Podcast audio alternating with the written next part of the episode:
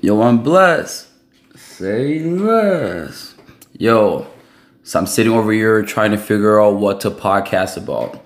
So I'm going to talk about stocks, cryptocurrency, and NFTs. And first of all, man, podcasting is very hard, or being consistent at anything is very hard. But I definitely say taking a break every once in a while is good for the mental. So the economy is bad right now. Clearly, everybody knows that. But life is crazy how things like like fade in and fade out. For example, like people get, for example, like these meme coins that are going wild right now. People get so hype on those things. Oh my gosh, I just earned 10 time profit, 5 time profit, 20 time profit, which is true, but everybody just wants something that's very exciting in life. And I would say the one thing that's very consistent that I know of so far is definitely stocks and they've been around for a very, very long time. I mean, crypto people say is new, which relatively is new compared to stocks, because crypto has really been mainstream for the last like four years or so now. And just like everything else, remember when crypto first came out, people were just buying it, and you would literally, boom, oh my god, bro, I just got. You could invest a thousand bucks, get ten thousand by the time you um, go to bed and wake up. But but it's called like knowing when to take your profit pretty much also.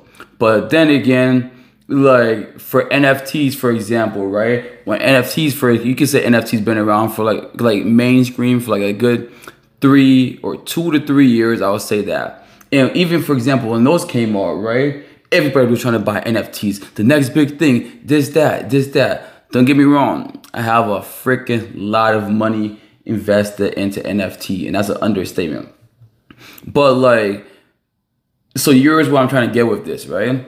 So when you're buying stuff like stocks, which have been around for a long time, is up. But most people in life just want the quick profit, the fast flip. But that's high. That's high risk and low reward kind of stuff right there. Cause like you, cause, but let me just go into this. For example, stocks, right? When you're buying stocks, you have to buy what is kind of like guaranteed, even though nothing is guaranteed in life. But for example, don't just go and start buying these little random things your friend is telling you about. Clearly, do your research. You want to buy stuff like Amazon, Tesla, Starbucks, like stuff like that's gonna stay around for a long time. Coffee's never gonna go to style. Sure, it's possible for a company to come up and compete with them, but the chance of somebody competing with Starbucks and Caribou is on the lower side.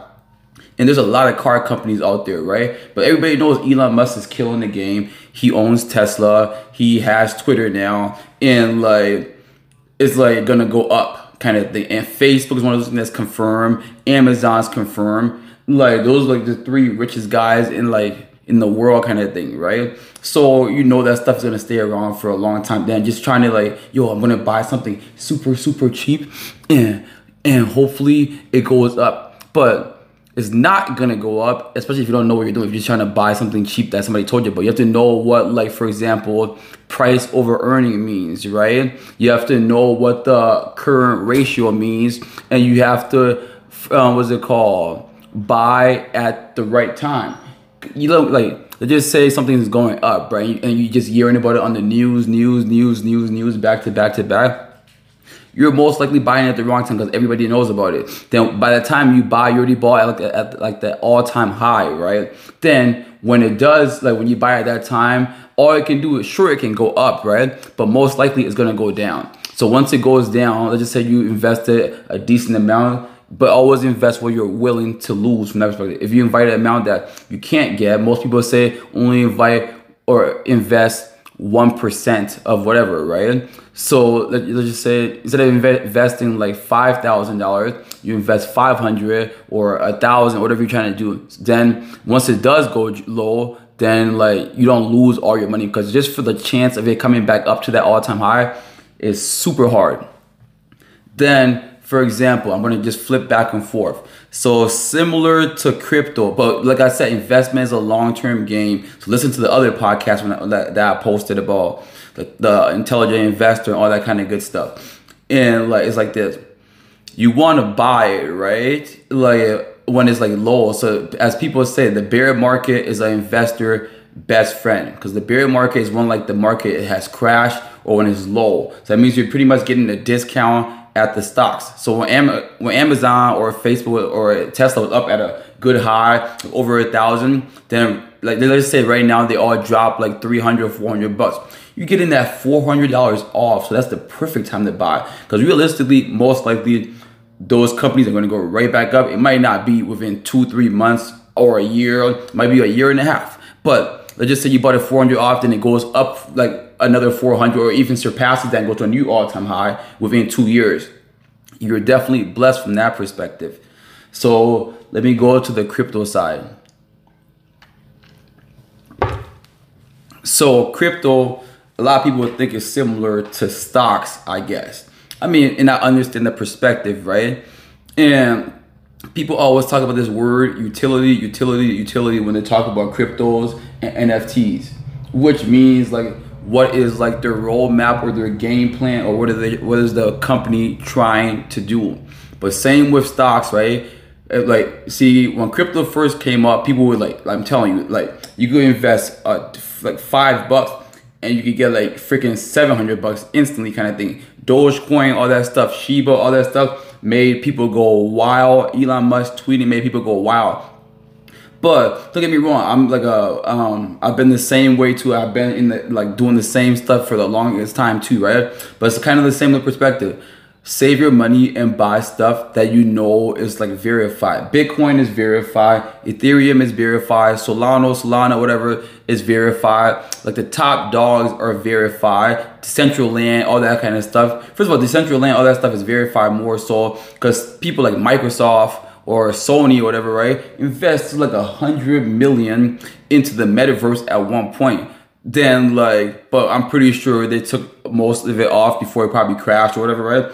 But the metaverse is coming up, but it's a long term game. So right now, at one point, Bitcoin was at sixty thousand. Now it's at like twenty six. Um, Ethereum was up to like three or four. Then it's at like one thousand eight hundred right now. So everything is on a big discount. So you want to go for the top dogs that is verified, like that you know people are going to use. Everybody uses the Ethereum um, network, and Bitcoin is like the alpha dog. So the whole market follows Bitcoin. Don't get me wrong, you can invest in little other things too, right? Just to have like your, but invest in little things that you know that is confirmed and you know what the business is about. Like for example, there um um what's it called? Um Decentraland, um, what's it called? Sandbox, all that kind of stuff is pretty good because there's like a, because the metaverse is coming and there's reasons that people are going to use it kind of stuff. And also, so now I'll jump to the NFT perspective of this, right? When people talk, I mean, I love NFTs, don't get me wrong, right? But when I first got into NFTs, I would say like I was just like just hyped to be in this. I just wanted to like without really knowing too much. I was like, dude, hell yeah, dude, I'm in this garage. I'm just gonna be a collector. I wasn't even thinking about like flipping or like the the money. I was like, oh, it's so cool to own art. Cause I always wanted to be that kind of person. I would just own art, right? Like to be like, like a always like fulfilling your dream of being a little kid to get like cards, like football card, baseball cards, Pokemon cards, and all that kind of stuff. And plus, like the older you get, like the more you're into collecting. I would say. But most people have the wrong mindset about NFTs, right? Most people just expect it like to like as soon as you get it, you can just flip it for like another like for a quick like two times, three times the profit. But like everything else, when those things first come out, like most people don't know nothing about it and like like the hype is so crazy like you are getting those freaking people that are selling it for crazy amount you're just like wow everybody's doing this i can do it too but as time goes on, as the hype da- um, dies down, as more people know about it, then like it gets back to a real level of what's it called? I guess I would say support. Then it all drops down. And the way NFTs work compared to the other stuff, NFTs you t- you can put any price on an NFT. If the individual wants to buy it, they buy it and it all depends on the mint level you have, right? So most of these people, if you don't have, let's just say there's like four thousand, like five thousand of it, right? And you have like the uh, four thousand out of five thousand mint, and the um the base price is like let's just say like five bucks or whatever, right? Most people are like let's just then like depend let's just say somebody that has like like most people are not going to be patient to just keep that price at a consistent level because most people would just like try to like because you can say that anything. So technically if anybody if the if the community so nfts are really key with the community. So you have to like hopefully follow the community on twitter and like be in talk with the people right? Then that's the best part about it then like but like let's just say the community all decided like yo let's set this to like 10 bucks instead of 5 bucks but everybody wants a quick profit. So if you see somebody that has like a, let's just say you listed your 4000 out of 5000 for like 10 bucks right? Then somebody lists like their like um 2000 for like 8 bucks. So nobody's gonna buy yours for 10 bucks and leave the other one for two bucks. They just imagine this person wants another person wants a quick, quick flip, and this brother um lists his like two hundred out of five thousand for seven bucks. So the, clearly you're gonna buy the two hundred mints